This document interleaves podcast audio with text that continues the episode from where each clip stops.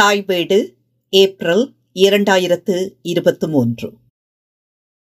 காலத்தை வென்று நிற்கும் கட்டுரை. எழுதியவர் கிருங்கை சேதுபதி. ஆறாவது விரலாக நீளும் பேனாவின் வழியே இசைந்தொழுகும் எழுத்துக்களை தாளிலேற்றித் தருகிற அச்சுக்கலை சுலபமானதோ சுகமானதோ அல்ல. ஈயத்தாலான எழுத்துக்கட்டைகளை அதனதன் பெட்டிகளிலிருந்து ஒரே அளவினதாக தெரிந்தெடுத்து ஒவ்வொரு எழுத்தாக கோத்து வரிசை கிரமமாகவும் பத்தி பத்தியாகவும் பிரித்து ஒரே அளவிலான பக்கத்தை வடிவெடுத்து கட்டமைப்பது அரிய கலை. விரல் நுனிகள் எரிச்சல் அடைந்தாலும் ஊதியம் கடந்த ஒரு நிறைவு பணி செய்பவர்களுக்கு கிட்டும். அது ஒரு வகையில் தமிழ்வாணிக்கு செய்யும் தனி பூஜை என்றே சொல்லலாம். மெய்ப்பு திருத்தி சரி செய்து உரிய வண்ண மை சேர்த்து தனித்தனி தாள்களாக வரும் பக்கங்களை இணைத்து இதழ்களாகச் செய்து உரிய பொழுதுக்குள் வாசகர்களிடத்தில் கொண்டு போய் சேர்க்கிற பணி இருக்கிறதே, அது பெருந்தவம். நெருப்பின் மீது நின்று தவம் செய்யும் நெருக்கடி ஆசிரியருக்கு இருக்கும். காலத்தேவை கருதி கருத்துக்களை கவனத்தில் கொண்டு எழுதியவரின் மனநிலையை விளக்கும் வண்ணம் படங்கள் அமைத்து பக்கங்களை வடிவமைத்து வெளிவரும் அந்த பத்திரிகையை மைமனம் கமழ இந்த பொழுதில் பெரிது வந்து எந்துகிற போது எழுகிற அந்த மனம் பொய்மனமாகுமா என்ன? தாழ்மக்கி போனாலும் அது தாங்கி எழுத்துருக்கள் மங்கி போகாமல் இருக்கச் செய்த ட்ரெடில் அச்சு இப்போது அருகிவிட்டது. ஆனாலும் கூடிய மட்டில் பிழையின்றி தரும் அதன் நேர்த்தியும் கலையும் நிலைத்திருக்கக்கூடியதுதான். புத்தகமோ தனித்தாளோ எதுவாயினும் பழைய ட்ரெடில் அச்சு பெற்றதெனில் எடுத்து ஒரு கணம் நுகர்ந்து பாதுகாக்கும் பழக்கம் எப்படியோ என்னிடம் படிந்து விட்டது. அலைபடு வாழ்க்கையில் அவற்றை உரிய முறையில் பாதுகாக்க முடியாவிட்டாலும் அவ்வப்போது எடுத்து பார்த்து முடிந்தால் படித்து மறுபடியும் ஒடியாமல் மடியாமல் மூடி வைத்து விடுவது என் வழக்கம். அப்படியானதோர் அட்டைப்பெட்டியை மீளவும் திறந்து பார்க்க வைத்துவிட்டது அண்மையில் சென்னையில் நடந்த புத்தக திருவிழாவில் வாங்கிய ஒரு புத்தகம். அது பழ அதியமான் பதிப்பித்த வாரா எழுதிய மகாகவி பாரதியார் எனும் நூல். வாரா என்னும் திருப்பழனம் வா ராமசுவாமி ஐயங்கார் எழுதி வை கோவிந்தன் தனது சக்தி காரியாலயம் வழியாக ஆயிரத்தி தொள்ளாயிரத்தி நாற்பத்தி நாலில் வெளியிட்ட நூல் இது. பதிப்பு பல கண்ட இந்நூலை வாராவின் எழுத்துக்கள் நாட்டுடைமையாக்கப்பட்ட பின்னர் பல்வேறு பதிப்பகங்கள் வெளியிட்டிருக்கின்றன. ஆனாலும் விரிவான பதிப்புரையுடன் தக்க பின்னணிப்புகளை தந்து இந்த நூலை சிறப்புற பதிப்பித்திருக்கிறார் பழ அதியமான். அவர் வாராவின் படைப்புகளை ஆய்வு செய்து முனைவர் பட்டம் பெற்றிருப்பது கூடுதல் சிறப்பு. முழு நூலாக வெளிவந்த இந்த நூலின் ஒவ்வொரு அத்தியாயத்தையும் தனித்தனி கட்டுரைகளாக பேனாமன் டி எஸ் சுக்கலிங்கம் நடத்திய காந்தி இதழில் வாரா எழுதியிருக்கிறார். ஐந்து ஒன்பது ஆயிரத்தி தொள்ளாயிரத்தி முப்பத்தி மூன்றில் தொடங்கி இருபத்தைந்து மூன்று ஆயிரத்தி தொள்ளாயிரத்தி முப்பத்தி ஐந்தாம் ஆண்டு வரை தொடர்ந்து ஏறக்குறைய மூன்று ஆண்டுகள் அவை வெளிவந்திருக்கின்றன. சுப்பிரமணிய பாரதியார், சுப்பிரமணிய பாரதியார் என்ற தலைப்புகளில் வெளிவந்த கட்டுரைகளில் முதல் மூன்று பழனத்தான் என்ற பெயரிலும் பிற வ ர என்ற பெயரிலும் அச்சாக்கம் கண்டிருக்கின்றன. திருப்பழனம் வ ராவின் சொந்த ஊர். இவ்வாறு தன் பதிப்புரையில் குறிப்பிடும் பழ அதியமான் மேல் விளக்கமாக பின்வரும் செய்திகளை தருகிறார். காந்தி இதழில் பதினெட்டு அக்டோபர் ஆயிரத்தி தொள்ளாயிரத்தி முப்பத்தி மூன்றாம் ஆண்டு இதழிலிருந்தே வாரா என்ற பெயரில் தொடர் வெளிவரத் தொடங்கியது. கிடைத்துள்ள எட்டு இயல்களில் ஒன்று மட்டும் இருபத்தைந்து மே ஆயிரத்தி தொள்ளாயிரத்தி முப்பத்தி நான்கு பாரதியின் ஓவியம் இடம்பெற்றுள்ளது. மற்றவற்றில் எந்த படமும் இடம்பெறவில்லை. காந்தி இதழில் வெளிவந்த வடிவத்துக்கும் நூலாக வெளிவந்த வடிவத்துக்கும் ஏதேனும் மாற்றங்கள் செய்யப்பட்டுள்ளனவா என்பதை முழுவதும் அறிய இயலவில்லை. என் முனைவர் பட்ட ஆய்வு காலத்திலிருந்தே, அதாவது ஆயிரத்தி தொள்ளாயிரத்தி எண்பத்தி நாலாம் ஆண்டிலிருந்தே காந்தியை தேடிக்கொண்டிருந்தாலும் அதில் வெளிவந்த அத்தொடரின் எட்டு இயல்கள் மட்டுமே எனக்கு கிடைத்தன. அவையாவன: ஐந்து செப்டம்பர் ஆயிரத்தி தொள்ளாயிரத்தி ஐம்பத்தி மூன்றாம் ஆண்டு, இது நூலில் இடம்பெறவில்லை. இருபது செப்டம்பர் ஆயிரத்தி தொள்ளாயிரத்தி முப்பத்தி மூன்றாம் ஆண்டு, நூலின் முதல் அத்தியாயம். பதினெட்டு அக்டோபர் ஆயிரத்தி தொள்ளாயிரத்தி முப்பத்தி மூன்றாம் ஆண்டு, நூலின் இரண்டாவது அத்தியாயம். பதினெட்டு அக்டோபர் ஆயிரத்தி தொள்ளாயிரத்தி முப்பத்தி மூன்றாம் ஆண்டு, நூலின் மூன்றாவது அத்தியாயம். பத்து மார்ச் ஆயிரத்தி தொள்ளாயிரத்தி முப்பத்தி நான்காம் ஆண்டு, நூலின் எட்டாவது அத்தியாயத்தின் ஒரு பகுதி. இருபத்தைந்து ஏப்ரல் ஆயிரத்தி தொள்ளாயிரத்தி முப்பத்தி நான்காம் ஆண்டு, நூலின் பனிரெண்டாம் அத்தியாயம். இருபத்தைந்து மார்ச் ஆயிரத்தி தொள்ளாயிரத்தி முப்பத்தி நான்காம் ஆண்டு, நூலின் பதினேழாவது அத்தியாயம். மொத்தம் இருபத்தி அத்தியாயங்கள் கொண்ட முதல் பதிப்பு நூலில் மூன்றில் ஒரு பங்கான எட்டு இயல்களை கிடைத்துள்ள நிலையில் இவற்றை கொண்டே முதல் பதிப்புடன் ஒப்பிட முடிந்தது. ஒப்பீட்டிலிருந்து பெற்ற கருத்துக்கள் பின்வருமாறு. காந்தியில் வெளிவந்த முதல் இயல் நூலில் தவிர்க்கப்பட்டுள்ளது. செப்டம்பர் இருபது ஆயிரத்தி தொள்ளாயிரத்தி முப்பத்தி மூன்றில் வந்த இரண்டாவது இயலே நூலின் முதல் அத்தியாயமாக அமைக்கப்பட்டிருக்கிறது. பத்தி மாற்றம் கூட இல்லாமல் இதழில் வெளிவந்த வண்ணமே நூலின் பிரதி அச்சாகியுள்ளது. இரண்டாவது அத்தியாயத்தில் ஐந்து பத்து ஆயிரத்தி தொள்ளாயிரத்தி முப்பத்தி மூன்று சர்க்கார் சர்க்கார் தொலைத்து துளைத்து போன்ற சொல் மாற்றங்கள் தவிர வேறு மாற்றங்கள் இல்லை. மூன்றாவது எட்டாவது பன்னிரெண்டாவது பதினேழாவது அத்தியாயங்களில் எந்த மாற்றமும் இல்லை.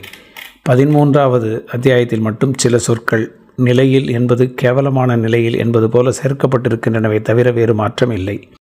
எனவே கிடைத்த எட்டு இயல்களை வைத்து ஒப்பிட்டு பார்த்ததில் அவை அப்படியே நூலாகியுள்ளன என்று சொல்லிவிடலாம்.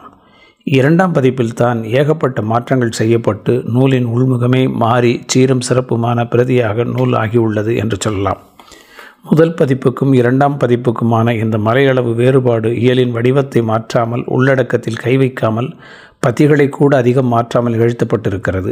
அணையிலிருந்து கண்மண் தெரியாமல் வெளிப்பாய்ந்த நீரின் வேகத்தை சமதளத்தில் ஓடும் நீரோடை போல நிதானப்படுத்தியுள்ளனர்.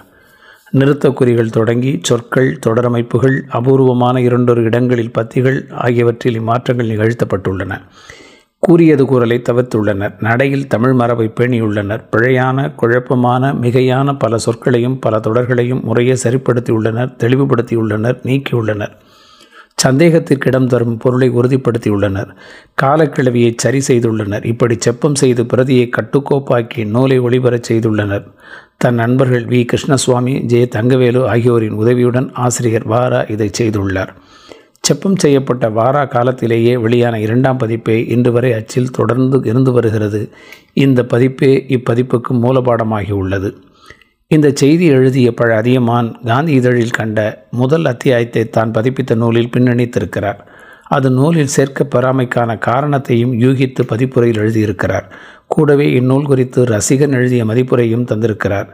இந்த இரண்டு செய்திகளும் என்னிடம் இருந்த காந்தி இதழை தேடத் தூண்டின.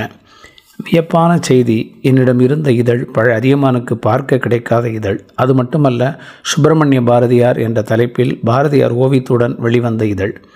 இந்த இதழில் மட்டுமே பாரதியின் படம் வந்திருப்பது என்பதும் சிறப்புக்குரிய செய்தி. தீச சொக்கலிங்கம் ஆசிரியராக இருந்து நடத்திய காந்தி மாதமிருமுறை இதழின் வரிசையில் மாலை பத்து மலர் ஏழு இருபத்தைந்து ஐந்து ஆயிரத்தி தொள்ளாயிரத்தி முப்பத்தி நான்காம் ஆண்டு அன்றைய தேதியிட்டு வந்திருக்கிறது. அதில் இடம்பெறும் வாராவின் கட்டுரை சுப்பிரமணிய பாரதியார் என்ற தலைப்பின் கீழ் வாரா எழுதியது என்ற குறிப்புடன் நான்கு பக்கங்களில் வந்திருக்கிறது. இது தவிர தனித்தலைப்போ தொடர் எண்ணோ தரப்பெறாமல் முடிவில் தொடரும் என்றோ குறிப்பிடப்படாமல் வெளிவந்திருக்கிறது. தொடக்க நிலையில் அழகிய கோட்டோவியத்தை அடுத்து முதல் எழுத்தை பெரிய எழுத்தாக்கி வடிவமைக்கப்பட்ட இக்கட்டுரையின் பத்திகள் சரியாக பகுக்கப்பட்டிருக்கின்றன. நடுவில் இடம்பெறும் கவிதை வரிகள் தனித்து தெரியும்படி வடிவமைக்கப்பட்டுள்ளிருக்கின்றன. முடிவில் ஒரு கோட்டோவியமாக கோப்பை படம் பிளாக் இடம்பெற்றிருக்கிறது. இந்த கட்டுரை வாராவின் நூலில் பதிமூன்றாவது கட்டுரையாக இடம்பெற்றிருக்கிறது.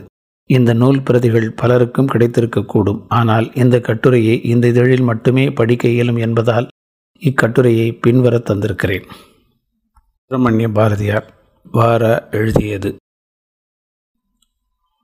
மனிதர்களுக்கெல்லாம் நடமாட்டத்தில் ஆசை. ஒரே இடத்தில் நீண்ட காலம் இருப்பது முடியாத காரியம். அடைபட்டு கிடப்பது சிறைவாசம் போல. கண்ணுக்கு புதிய காட்சி, காதுக்கு புதிய குரல்கள், காலுக்கு நடமாட்டம், இரத்தத்துக்கு ஓட்டம், உள்ளத்துக்கு புத்தம் புதிய உணர்ச்சிகள். இவைகள் மனிதனுக்கு தேவை. ஒரே இடத்தில் நீண்ட நேரம் உட்கார்ந்து கொண்டிருந்தால் கால் சூறை ஓடி போய்விட்டது என்று சொல்லி அதை நீட்டவும் மடக்கவும் உதைக்கும் செய்கிறார்கள். மனதுக்கும் நடமாட்டம் வேண்டும். இல்லாவிட்டால் அதுவும் சூறையோடி போகும். பாரதியாருக்கு புதுச்சேரி வாசம் சிறைவாசத்தை போலவே தான் இருந்தது. எவ்வளவு காலம் ஒரேவித முகங்களை பார்த்து கொண்டு ஒரே செட்ட ஆட்களோடு பேசி கொண்டிருப்பது? புதுச்சேரி அரசியலில் பிரிட்டிஷ் இந்திய தேசபக்தர்கள் கலந்து கொள்ளக்கூடாது. இத்தகைய நிபந்தனைகளுடன் துடிதுடிக்கும் உள்ளம் படைத்தவர்கள் சுகமாக காலந்தள்ள முடியாது. மனம் தோய்ந்து போகும். அற்ப மனிதர்களுடன் பேச்சு சல்லாபம் வைத்துக் கொள்வதை காட்டிலும் மௌன விரதம் மேலானது என்று ஒரு அறிஞர் கூறியிருப்பது உண்மை. வார்த்தைகளுக்கும் கருத்துக்களுக்கும் லட்சியத்துக்கும் கௌரவம் கெட்டுப்போகும்.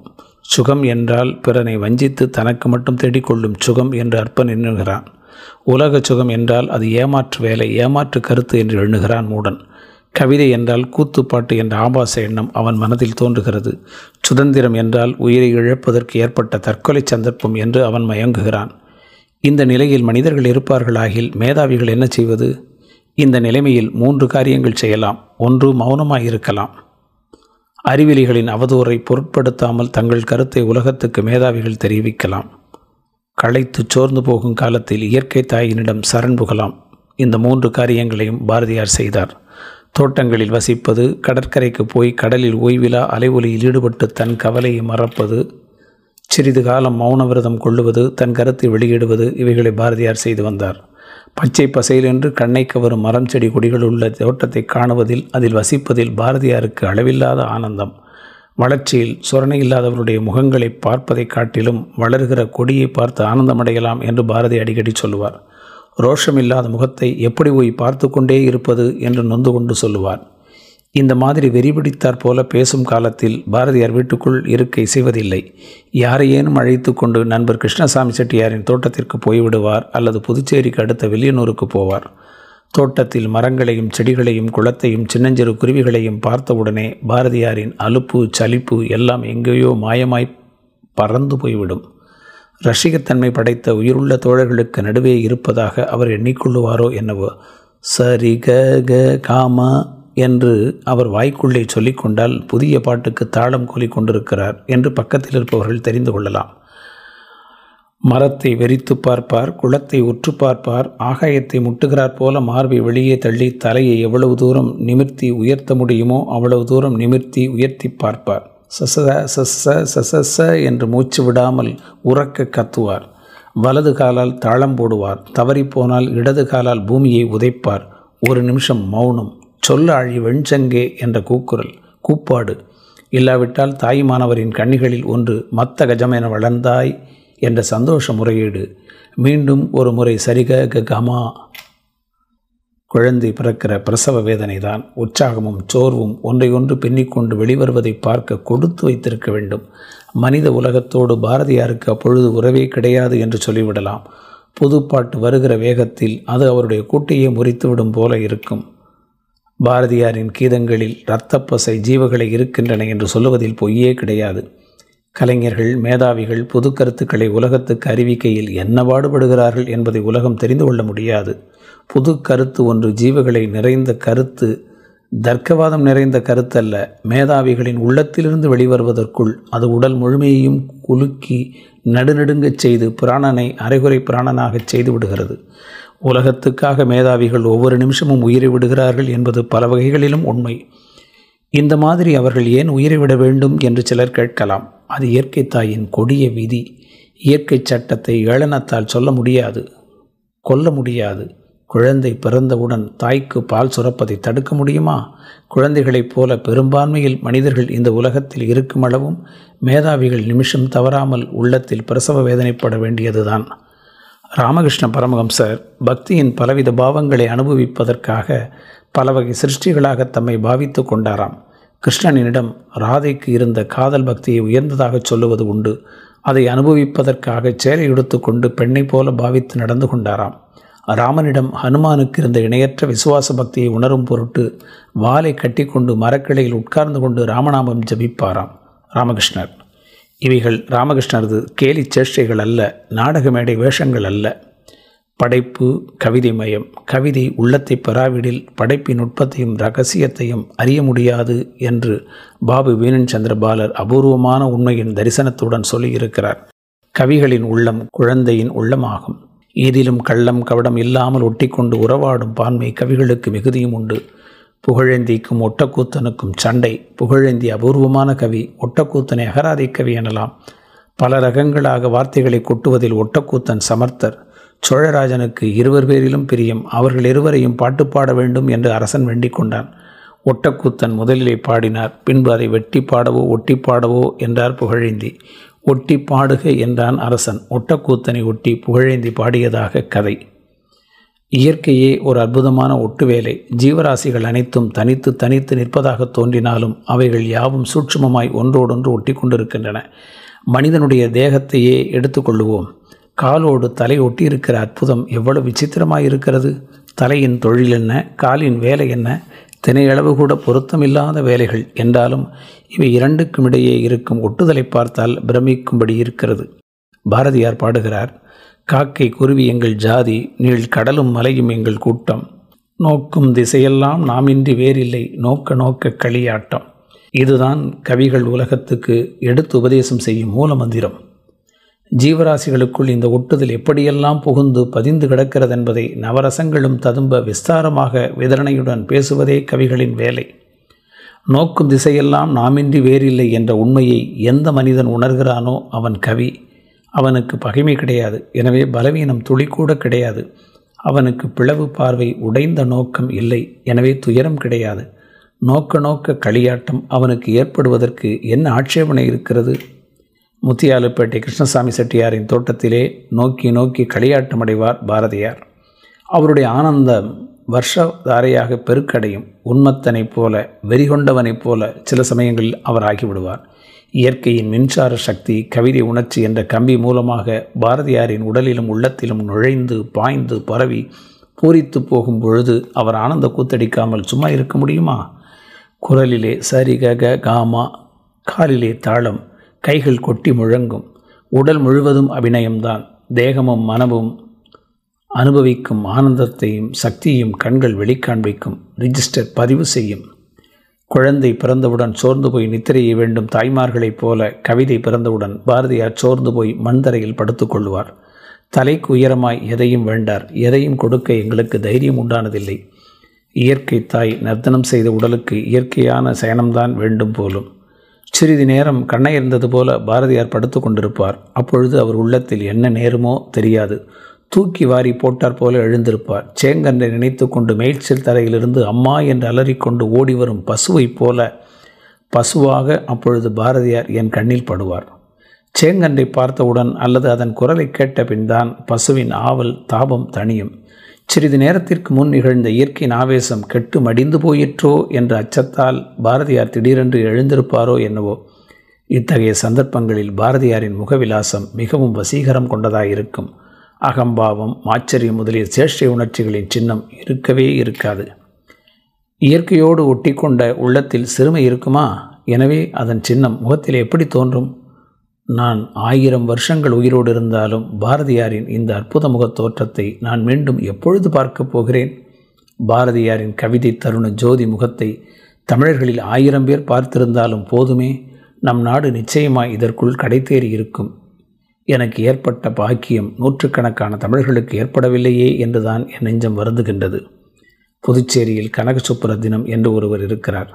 இந்த பெயரால் அவரை நீங்கள் அடையாளம் கண்டுபிடிக்க முடியாது. அவர் பாரதிதாசன் என்ற புனைப்பெயருடன் ஆச்சரியப்படத்தக்க தமிழ் கவிதை எழுதுகிறார்.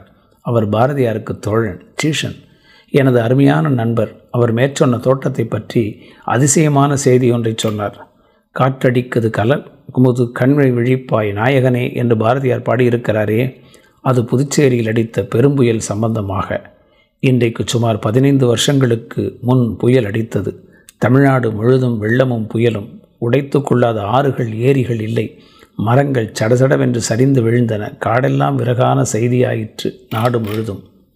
புதுச்சேரி கடற்கரை நகரம் புயலால் நேர்ந்த சேதத்தை அளவிட்டு சொல்ல முடியாது. ஒதியஞ்சாலை என்ற தோற்றத்திலிருந்து அழகான மரங்கள் எல்லாம் தலைகுப்புற விழுந்தன. தந்தி கம்பங்கள் முறிந்து போயின. கட்டிடங்கள் விழுந்தன. கூரைகள் அப்படியே கூடாரமடித்தது போல உட்கார்ந்து விட்டன. நகரம் முழுவதும் பேய்மை இந்த காட்டைப் போல தோற்றமடைந்தது. இவ்வளவு பயங்கரமான சேதத்தின் நடுவே முத்தியாலுப்பேட்டை கிருஷ்ணசாமி செட்டியாரின் தோட்டத்தில் இருந்த மரங்கள் மட்டும் விழவில்லை என்று பாரதிதாசன் சொன்னார். எனக்கும் அவருக்கும் அற்புதத்தில் நம்பிக்கை இல்லை. ஆனால் நிகழ்ந்ததை நம்பித்தானே ஆக வேண்டும். இந்த மரங்கள் தப்பித்து கொண்ட காரணத்தை முழுதும் ஆராயாமல் அற்புதம் என்று அதை கொள்ள என் மனம் கூசுகின்றது. தனது ரகசியத்தை இயற்கை தாய் பாரதியாருக்கு அளித்த இடம் கெடாமல் இருக்க வேண்டும் என்பது அவளது விருப்பமோ என்னவோ என்று கற்பனை கலந்து பேசலாம். ஆனால் மனிதனுடைய அறிவிலே அற்பமும் மகத்தும் கலந்து நிற்கின்றன. இயற்கையின் சூதை அற்ப அறிவினால் அளக்க முடியாது. அளப்பதற்கு கவிதை உள்ளம் வேண்டும். மேலே தரப்பட்ட கட்டுரை நூலாக்கம் பெறுகிற போது செய்யப்பட்டுள்ள மாற்றங்களையும் திருத்தங்களையும் சேர்ப்பு மற்றும் நீக்கங்களையும் பொறுமையாக கண்டறிந்தபோது வெளிப்பட்டவை பின்வருமாறு அடிக்குறிப்பு எண்களுக்கேற்ற திருத்தங்கள் நிரல்பட தரப்பட்டிருக்கின்றன. நூலாக்கத்தில் முதல் பத்தியில் குரல்கள் என்பது குரல் என்பதாகியிருக்கிறது. இரத்தம் இரத்தம், சூறை ஓடி போய் விட்டது என்பது காந்தி இதழில் இடம்பெறும் தொடர். நூலிலோ இது மரத்து போய் விட்டது என்று திருத்தம் கொண்டிருக்கிறது. அதே பத்தியில் சூறை ஓடி போய் என்பது மீளவும் மறத்து என்று ஆக்கம் கொண்டிருக்கிறது. மனம் தோய்ந்து போகும் என்பது மனம் தாழ்ந்து போகும் என்று திருத்தம் பெற்றிருக்கிறது. நான்காவது பாராவின் இடம்பெறும் இந்த நிலையில் மனிதர்கள் இருப்பார்களாயில் எனும் தொடர் நூலாக்கத்தில் இந்த கேவலமான நிலையில் என்று திருத்தம் கொண்டிருக்கிறது. ஐந்தாம் பாராவில் அறிவிலிகளின் அவதூறை பொருட்படுத்தாமல் தங்கள் கருத்தை உலகத்துக்கு மேதாவிகள் தெரிவிக்கலாம் என்னும் வாக்கியம் அறிவிலிகளின் அவதூறை பொருட்படுத்தாமல் பிடிவாதமாக தங்கள் கருத்தை உலகத்துக்கு தெரிவிக்கலாம் என அமைகிறது. மூல படிவத்தில் உள்ள மேதாவிகள் என்ற சொல் நீக்கப்பெற்றிருக்கிறது. பிடிவாதமாக என்ற சொல் சேர்க்கப்பட்டிருக்கிறது. சுனையில்லாதவர்களுடைய என்பது சுரணையில்லாதவர்களுடைய என்பதாக திருத்தம் பெற்றிருக்கிறது. மூலப்படிவத்தில் சொரணை என்று இருந்த இடத்தில் நகரம் விடுபட்டு போயிருக்கக்கூடும். அடுத்து இரண்டு பத்திகள் பிரிப்பு முறையில் வேறுபடுகின்றன. இதழின் பக்கங்களுக்கேற்ப வடிவமைப்பு செய்வதில் உள்ளதை நூலாக்கம் செய்கிறபோது மாற்றிக்கொள்ள நேரிட்டிருக்கும் அல்லவா? பத்தாவது பாராவில் குழந்தை பிறக்கிற பிரசவ வேதனைதான் என்ற முதல் தொடர் குழந்தையை பெற்றெடுக்கும் பிரசவ வேதனைதான் என்பதாக செறிவூட்ட பெறும் நிலையில் திருத்தப்பெற்றிருக்கிறது. அதே பாராவில் தோரணையில் என்பது வேகத்தில் என்பதாகவும் மாற்றப்பட்டிருக்கிறது. தோரணை வேறு தோற்றம் வேறல்லவா?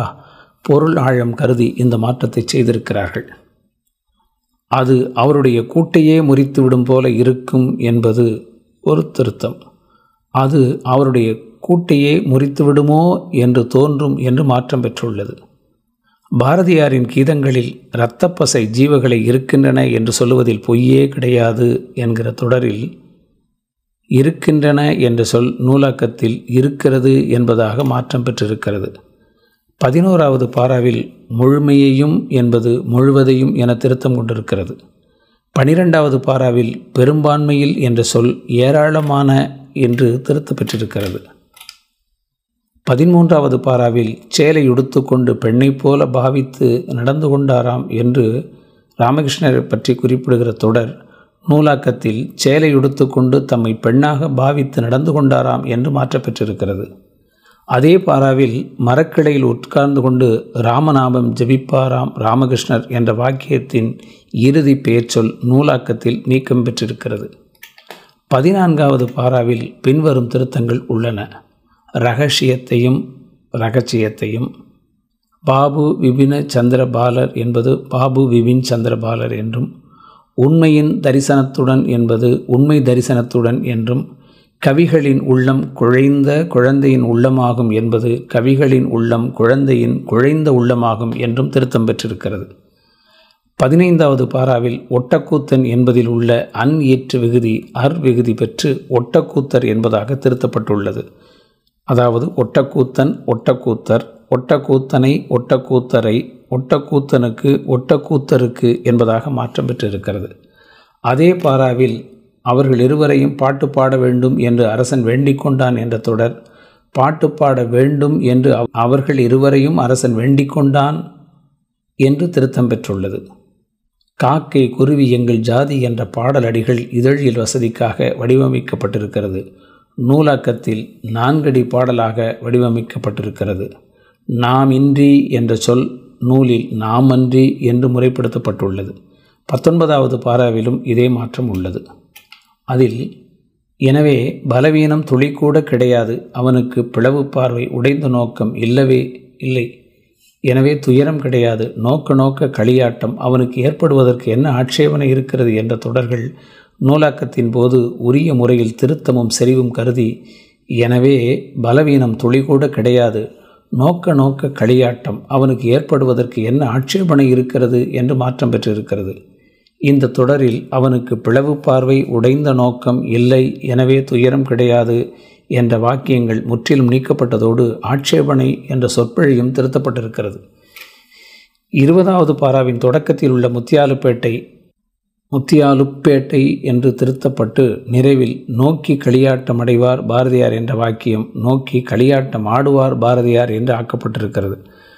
அதே பாராவில் பின்வரும் இரு திருத்தங்களும் மேற்கொள்ளப்பட்டிருக்கின்றன. அதாவது ஆனந்த கூத்தடிக்காமல் என்பது ஆனந்த கூத்திடாமல் என்றும், ஆனந்தத்தையும் சக்தியையும் கண்கள் வெளிப்பாண்பிக்கும் ரிஜிஸ்டர் பதிவு செய்யும் என்ற வரிகளில் உள்ள வெளி என்ற சொல்லும் ரிஜிஸ்டர் பதிவு செய்யும் என்ற வாக்கியமும் நீக்கப்பட்டு ஆனந்தத்தையும் சக்தியையும் கண்கள் காண்பிக்கும் என்பதாக கொள்ளப்பட்டிருக்கிறது. குழந்தை பிறந்தவுடன் சோர்ந்து போய் நித்திரையை வேண்டும் தாய்மார்களைப் போல என்பது குழந்தை பிறந்தவுடன் சோர்ந்து நித்திரையில் ஆழ்ந்துவிடும் தாய்மார்களைப் போல என்று மாற்றம் பெற்றிருக்கிறது.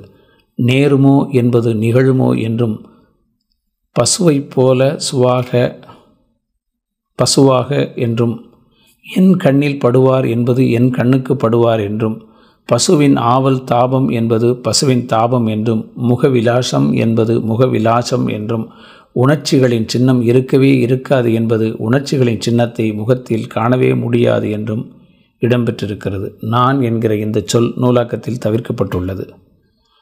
பாரதியாரின் கவிதை தருண ஜோதி முகத்தை தமிழர்கள் ஆயிரம் பேர் பார்த்திருந்தாலும் போதுமே என்ற வாக்கியம் கவிதை பிறக்கும் தருணத்தில் காட்சியளிக்கும் பாரதியாரின் ஜோதி முகத்தை தமிழர்கள் ஆயிரம் பேர் பார்த்திருந்தாலும் போதுமே என்று முறைப்படுத்தப்பட்டுள்ளது.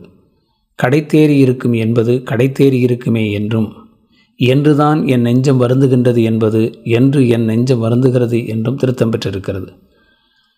புதுச்சேரியில் கனகசுப்ரதினம் என்று ஒருவர் இருக்கிறார். இந்த பெயரால் அவரை நீங்கள் அடையாளம் கண்டுபிடிக்க முடியாது. அவர் பாரதிதாசன் என்ற புனை பெயருடன் ஆச்சரியப்படத்தக்க தமிழ் கவிதை எழுதுகிறார். அவர் பாரதியாருக்கு தோழன், சீஷன், எனது அருமையான நண்பர். அவர் மேற்சொன்ன தோட்டத்தை பற்றி அதிசயமான செய்தி ஒன்றை சொன்னார் என்கிற இந்த பாரா முற்றிலும் செறிவாக்கம் கருதி பின்வருமாறு மாற்றப்பெற்றுள்ளது. பாரதிதாசன் என்ற புனைப்பெயருடன் ஆச்சரியப்படத்தக்க தமிழ் கவிதை எழுதும் வாத்தியார் கனகசுப்ரதினத்தை பற்றி முன்னமே குறிப்பிட்டிருக்கிறேன் அல்லவா? அவர் பாரதியாருக்கு தோழன், சீஷன், மேற்சொன்ன தோட்டத்தை பற்றி அவர் அதிசயமான செய்தி ஒன்றை சொன்னார் என்பதாக அது திருத்தம் பெற்றிருக்கிறது. சம்பந்தமாக என்றதுடன் முடிவரும் இந்த வாக்கியம் சம்பந்தமாகத்தான் என்றும் திருத்தப்பட்டுள்ளது. இன்றைக்கு சுமார் பதினைந்து வருஷங்களுக்கு முன் புயலடித்தது என்று வாரா காந்தி இதழில் எழுதி பிரசுரமாகிய நாள் இருபத்தைந்து ஐந்து ஆயிரத்தி தொள்ளாயிரத்தி முப்பத்தி நான்கு. அப்புயல் புதுச்சேரியை சிதைத்த நாள் இருபத்தி ரெண்டு பதினொன்று ஆயிரத்தி தொள்ளாயிரத்து பதினாறு. இடைப்பட்ட காலம் ஒன்று ஒன்பது ஆயிரத்தி தொள்ளாயிரத்தி நாற்பத்தி நாலில் நூலாக்கம் பெற்ற இதன் இரண்டாம் பதிப்பு வெளிவந்திருந்தது பத்து ஒன்பது ஆயிரத்தி தொள்ளாயிரத்தி நாற்பத்தி ஐந்தில். எனவே பதினைந்து வருஷங்களுக்கு என்ற கருத்தாக்கம் மாற்றம் பெற்று இன்றைக்கு சுமார் முப்பது வருஷங்களுக்கு முன் என்று கொள்ளப்பட்டிருக்கிறது. இப்போது பதினஞ்சு வருஷங்கள் என்பது போய் முப்பது வருஷங்கள் என்பதை நிலைத்து நிற்கிறது. கட்டிடங்கள் விழுந்தன என்பவை கட்டடங்கள் சரிந்தன என்றும் சேதத்தின் நடுவே என்பது சேதத்தின் நடுவே என்றும் திருத்தம் பெற்றுள்ளது. முத்தியாலுப்பேட்டை கிருஷ்ணசாமி செட்டியாரின் தோட்டத்திலிருந்த மரங்கள் மட்டும் விழவில்லை என்று பாரதிதாசன் சொன்னார் என்பது முத்தியாலுப்பேட்டை கிருஷ்ணசாமி செட்டியாரின் தோட்டத்திலிருந்த மரங்கள் மட்டும் விழவில்லை என்று பாரதிதாசன் சொன்னார். இதில் மட்டும் என்ற சொல் உறுதிப்பாடு கருதி அழுத்தமாக சொல்லும் பொருட்டு நூலாக்கத்தில் சேர்க்கப்பட்டுள்ளது. அதை கொள் என்பதில் உள்ள அச்சுப்பிழை நூலாக்கத்தில் அதை கொள்ள என்பதாக திருத்தம் பெற்றிருக்கிறது.